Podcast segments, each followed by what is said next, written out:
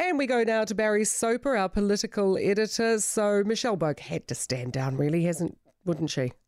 Oh, absolutely, Yeah. Kerry. Good uh, morning. No, she uh, she had no place to go. I mean, uh, you know, revealing herself as uh, the source of this material.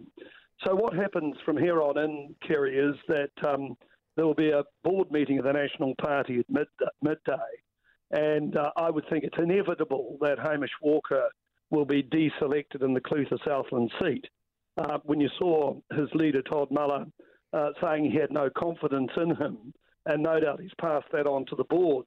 I've been talking to people in the party today, and their defence of Todd Muller not acting before he did yesterday was, and it was probably a fair argument, that uh, Muller was down in Oamaru when all was broke, uh, and they say the party has a constitution for good reason, and that constitution, a leader cannot remove or deselect a member of parliament. Uh, that is over to the board.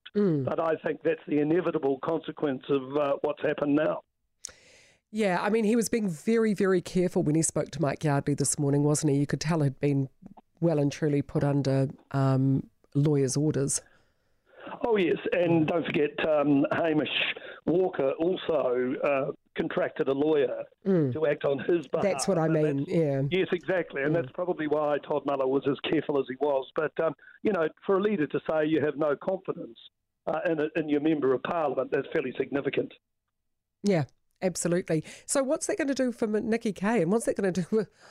I mean, Todd Muller must be thinking, really? Did I really want this job? well, he must be thinking what a hell of a job it is to be a leader. There's no doubt about that.